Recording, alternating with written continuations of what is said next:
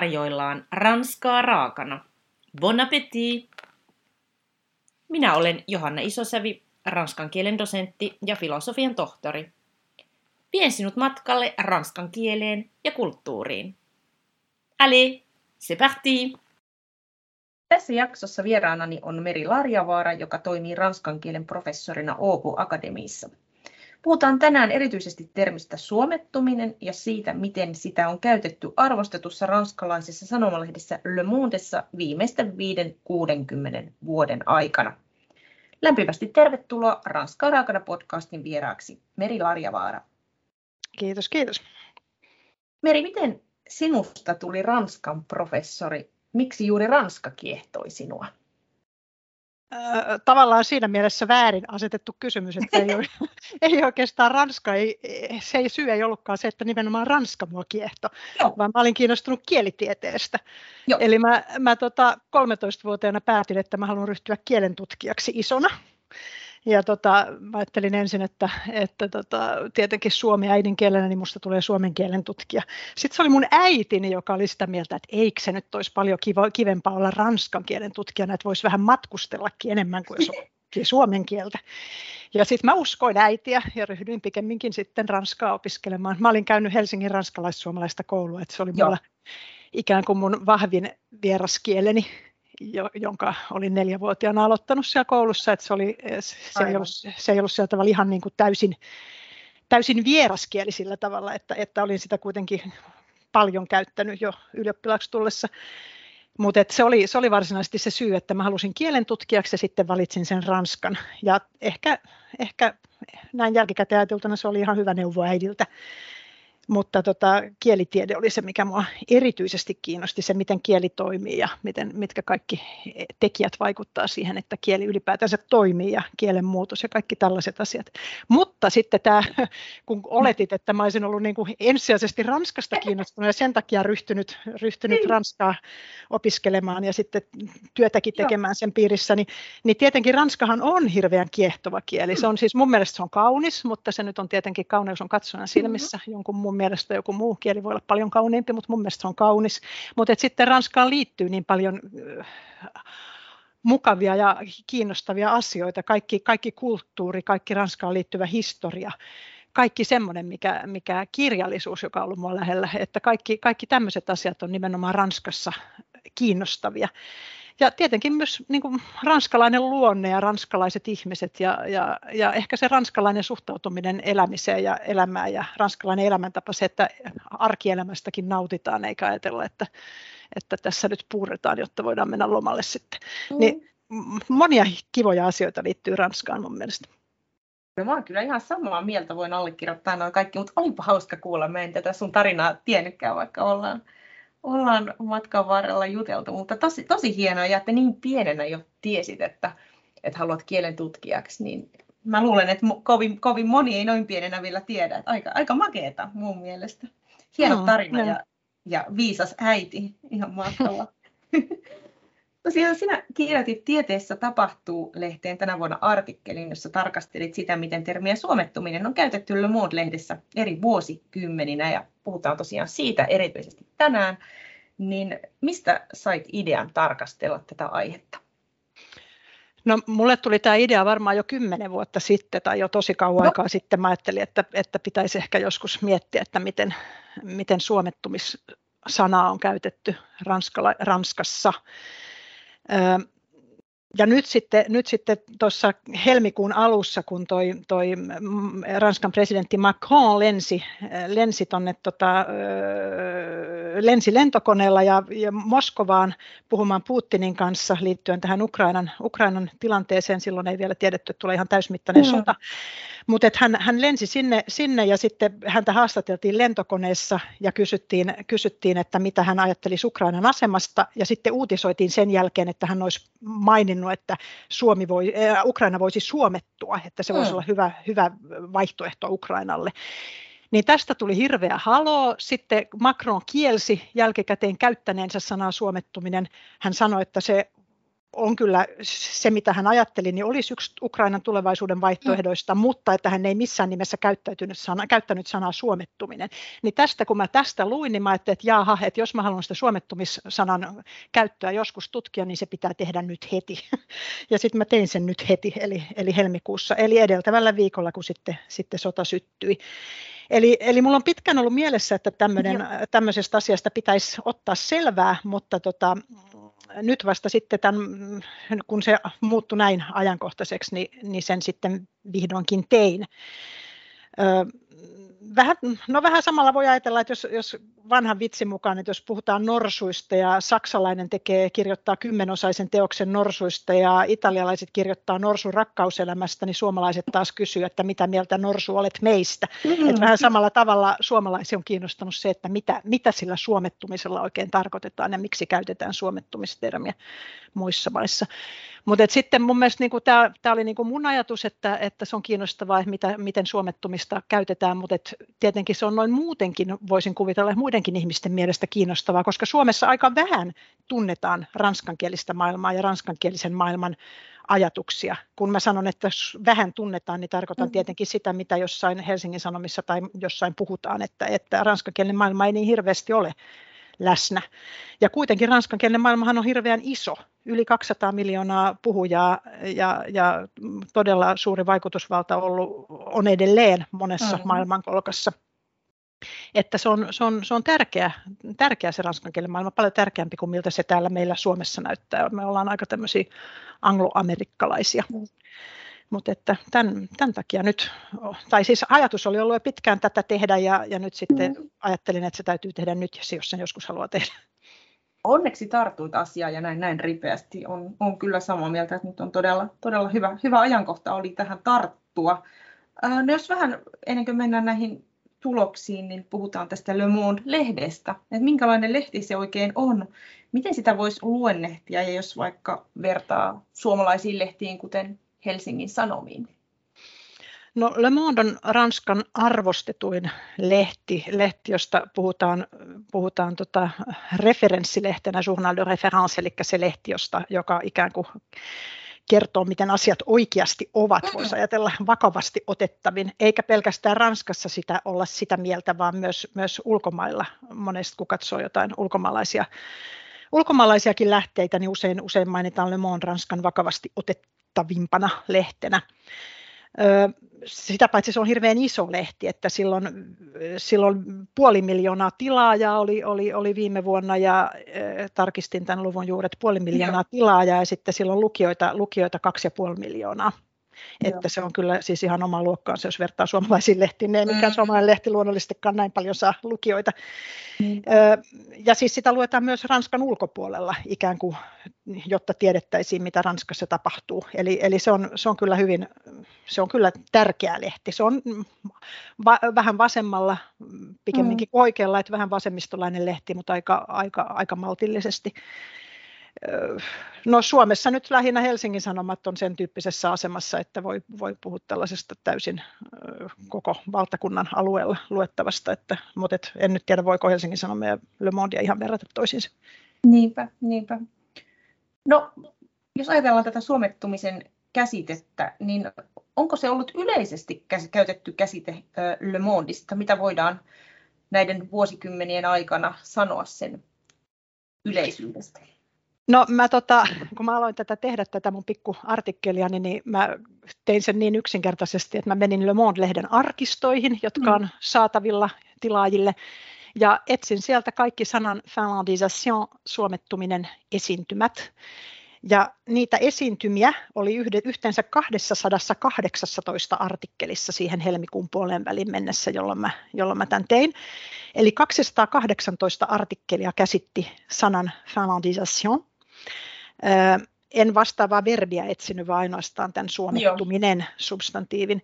Eli mielestäni se on kyllä aika, aika usein mm. käytetty, jos, voin, jos 200, yli 200 artikkelissa on, niin kyllähän se aika, aika usein siellä on ollut. Ensimmäinen esiintymä oli vuodelta 1962, eli, eli 60 vuotta sitä nyt on käytetty. No niinpä, minkälaisessa kontekstissa se esiintyi silloin eka kertaa vuonna 1962?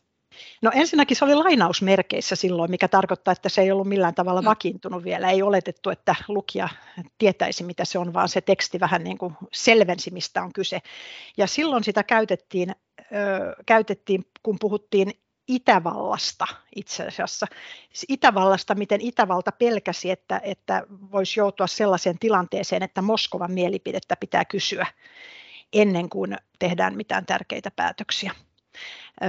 Ja siinä, siinä yhteydessä ajateltiin, että tämä tämmöinen Moskovan mielipiteen kysymisen tärkeys johtui siitä, että, että oli oltu liikaa erillään muista. Eli, eli Suomi, Suomi, suomettuminen tarkoitti myös sitä, että oltiin liikaa eristäydytty diplomaattisesti muusta maailmasta. Niin, mutta se oli, se oli tässä tällä tavalla ensimmäistä kertaa, kun sitä käytettiin. Joo, tosi kiinnostavaa tuollaisessa yhteydessä Itävallasta puhuttaessa. No sitten mennään vähän ajassa eteenpäin 70-luvulla, niin somettumisen käsite esiintyi ilmeisesti melko usein Le Monde-lehdessä, niin tota, mihin sillä silloin viitattiin? Joo, 70-luvulla no se olikin, se olikin suomettumisen kulta-aikaa, jos niin voi niin. sanoa, niin se on luonnollista, että sitä silloin käytettiin, mutta silloin sitä todella käytettiin aika paljon.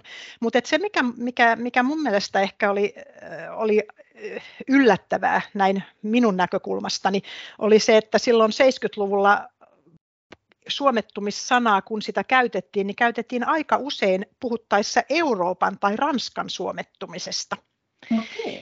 Eli se oli jo muuttunut silloin tämmöiseksi ikään kuin ihan omaksi termikseen, eli sille ei enää suoraan viitattu Suomeen sinänsä, vaan että se, se tarkoitti sitä, että ollaan ikään kuin vapaaehtoisesti, suostutaan ikään kuin jo etukäteen asioihin ja ollaan vapaaehtoisesti kilttejä ja myöntyväisiä, mm. jotta ei, ei tota, jotta ei ketään ärsytettäisi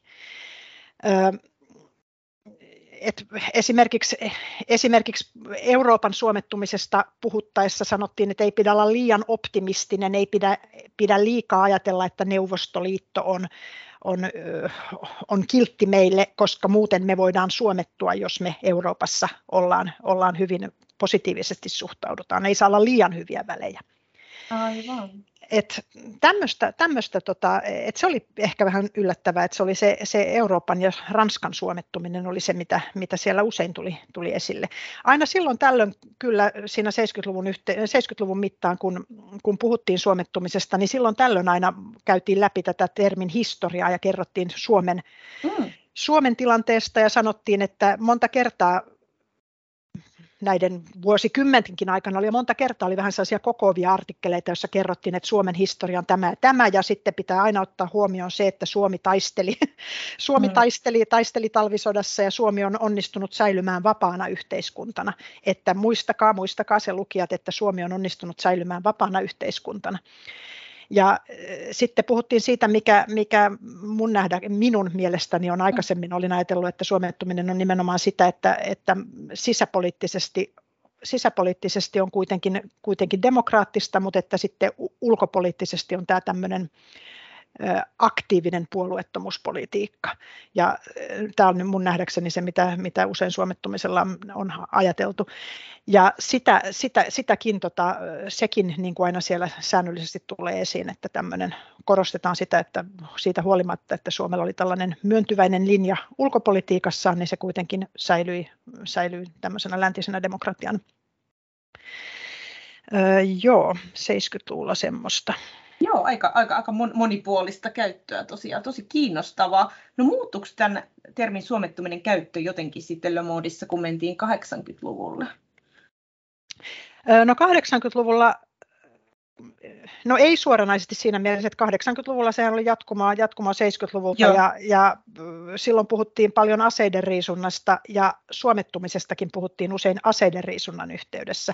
Ja silloin ehkä, ehkä tuli enemmän tällainen, no sama mikä nyt tässä NATO-keskustelussa on ollut, ollut esillä, eli että jos jos ei, jos ei puolustus ole kunnossa, jos tuntuu siltä, että Eurooppa ei kykene puolustautumaan, liikaa riisutaan aseista, niin sen seurauksena on väistämättä suomettuminen, koska sitten ei ole minkäänlaista pelotevaikutusta ja mm. sitten ei myöskään niin kuin, sitten on pakko toimia niin kuin isommat vieressä määrää.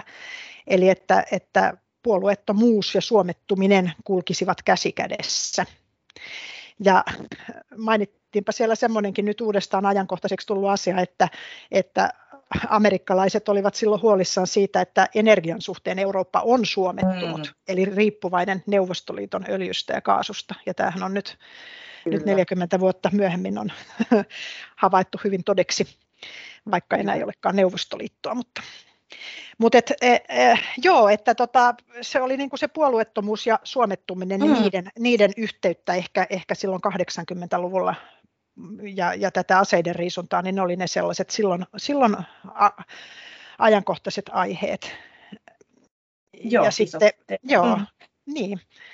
Ja niin joo, se, semmoinen aika jännä, jännä yksi yksityiskohta oli, että oli, oli joku haastattelu, Valéry Giscard d'Estaingin haastattelu, joka oli presidenttinä Ranskassa vuoteen 1981 saakka. Silloin hän oli jo entinen presidentti. Mm. Pari vuotta myöhemmin, 80-luvun alussa, niin hän sanoi, että Neuvostoliiton keskipitkän matkan ohjusten tarkoituksena ei ole Euroopan miehittäminen, vaan Euroopan suomettaminen. Eli ikään kuin tämmöinen pelotteleminen, että tehkää niin kuin haluamme, jotta tota,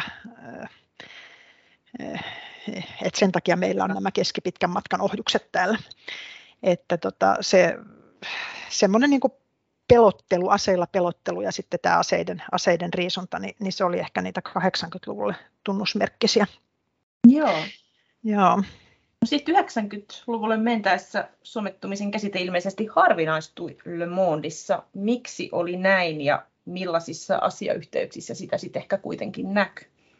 No koko se, se ikään kuin muuttuu osaksi historiaa silloin. Mm. 90-luvulla kylmä sota oli päättymässä ja, ja suomettuminen oli nimenomaan kylmään sotaan liittynyt ö, käsite. Ö, ja tota,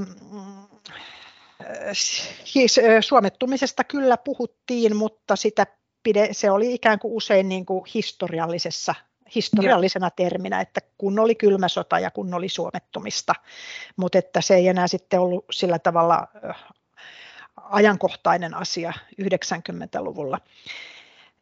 Le Mondein toimittaja oli käynyt, käynyt 90-luvun alkupuolella, kävi, kävi Helsingissä ja, ja mainitsi sitten, puhu siellä siinä artikkelissaan, mainitsi sitten tämän suomettumisen ja sanoi, että yllättävää kyllä Helsingissä suomettumisella on hyvin negatiivinen kaiku, mm. mistä voi tietenkin näin lukija voi päätellä, että hänen mielestään siis suomettuminen ei ollut mitenkään pelkästään negatiivinen kielteinen asia, vaan se oli myös ihan, mm. ihan, ihan positiivinen, eli tällainen reaalipoliittinen reaalipoliittinen termi, mutta että, että hän erityisesti mainitsi, että suomalaisten mielestä se oli hyvin, hyvin kielteinen asia silloin 90-luvulla.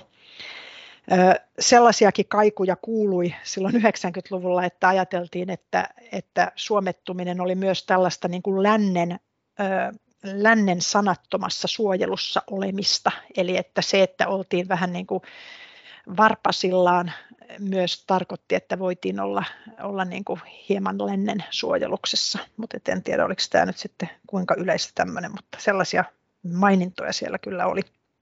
Aivan.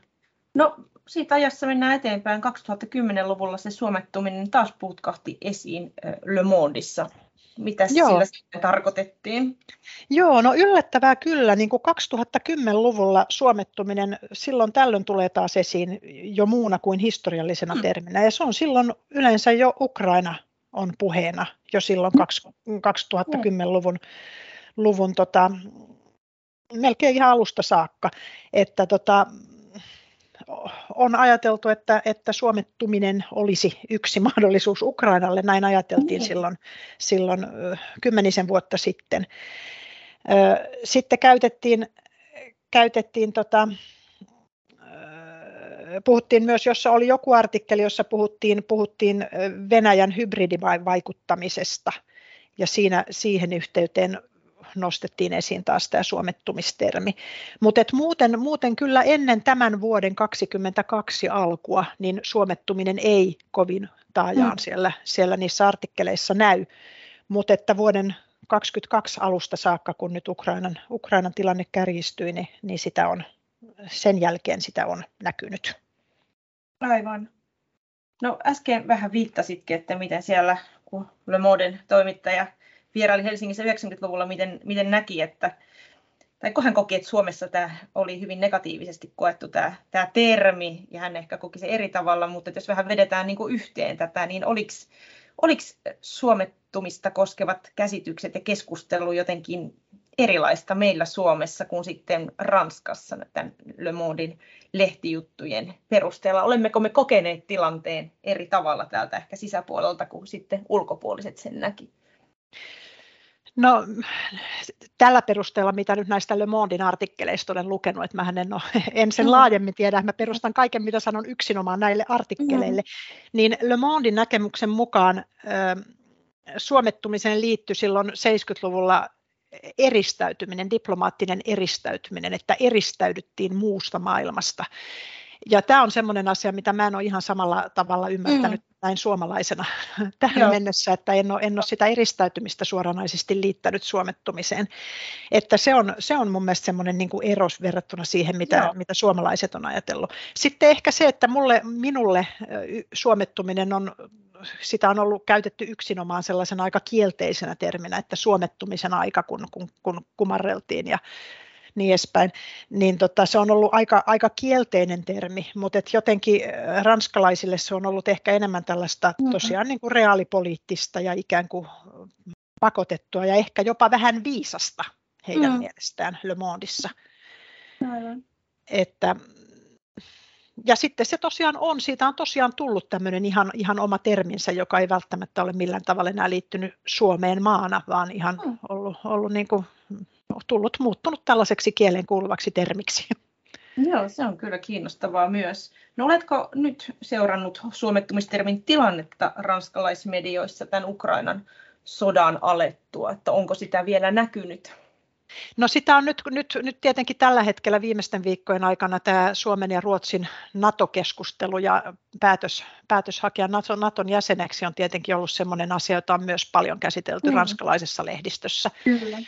Ja tota, siellä sitten aina välillä, välillä otetaan välillä on aina mainittu, puhuttu, siirrytty vähän historiaan ja, ja kylmän sodan aikaan ja, ja puhuttu, puhuttu tässä selitetty, että minkälainen oli Suomen ja Ruotsi, minkälainen oli Suomen tilanne 70-80-luvulla ja, ja ehkä juuri sillä on myös kuvattu sitä, että Ruotsissa on ollut vähän eri tilanne, vaikka sekin on ollut puolueeton ja et, et tähän NATO-keskusteluun liittyen. Ja sitten, sitten Le Mondissa jossain artikkelissa puhuttiin siitä, että kun nyt joulukuussa, joulukuussa 21 Venäjä, Venäjä sanoi, että, että Naton pitäisi vakuuttaa, että se ei enää laajene mihinkään suuntaan, niin se oli niin kuin Suomessa otettu tällaisena niin kuin merkkinä, että nyt suomettumisen aika alkaa uudestaan, että, että nyt pitää toimia.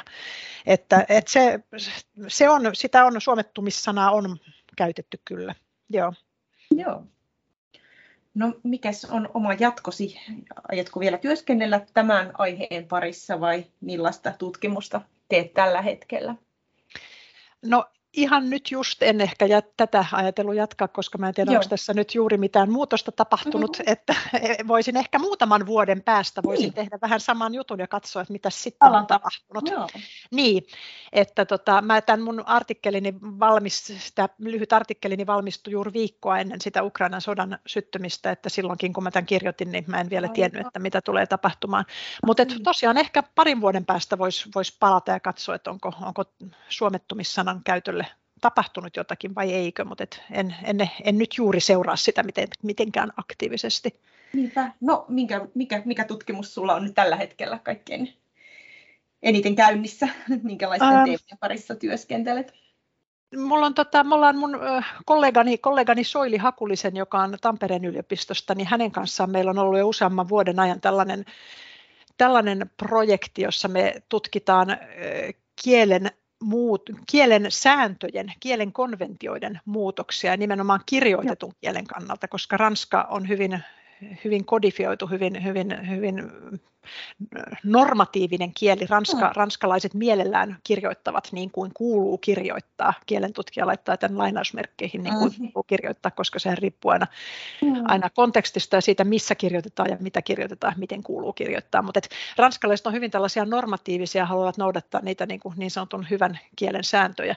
Niin meillä on, meillä on semmoinen projekti Soili Hakulisen kanssa, jossa, jossa mietitään, että miten nämä mahdollisesti muut muuttuu nämä säännöt nämä konventiot tällä hetkellä nimenomaan tekstien muodostumisen kannalta ja tekstien rakenteen kannalta, tekstuaaliselta kannalta. Ja itse asiassa me ollaan juuri saamassa valmiiksi artikkelia, jossa meillä onkin myös Le Monde no niin. aineistona, eli meillä on Joo. Le Mondin artikkeleita vuodelta 70, vuodelta 95 ja vuodelta 2020, ja me tarkastellaan okay. niiden tekstuaalisia piirteitä tai miten lauseet liittyvät toisiinsa ja miten lauseet muodostavat teksti. Että tämmöinen, aihe on kesken ja se varmasti poikii sitten taas uusia juttuja, niin kuin tutkimuksella on tapana tehdä. Pystytkö yhtään paljastamaan meille jonkun muutoksen, mikä sieltä on kenties jo olette jo havainneet? Öö, joo, no itse asiassa siellä on vähemmän, vähemmän muutoksia kuin mitä me toivoimme silloin, okay. kun aloitimme ja mitä meidän intuitio olisi sanonut, mutta että, että vähemmän, vähemmän sieltä on no. sit löytynyt sellaista niin kuin näistä piirteistä, mitä me sieltä ollaan tarkasteltu, mutta että öö, kyllä se on sellaista niin kuin, öö, vähän katkonaisempaa se Joo. se lauseiden muodostama teksti. Siis nimenomaan ajatellen, että jos lauseet on ikään kuin palikoita, jotka asettuu mm. toistensa perään muodostaakseen tekstin, niin se on kyllä jotenkin niin kuin katkonaisempaa. Ikään kuin ne palikat on enemmän irrallaan toisistaan. Mutta että tämä ei ole ihan vielä valmis tämä juttu. Joo.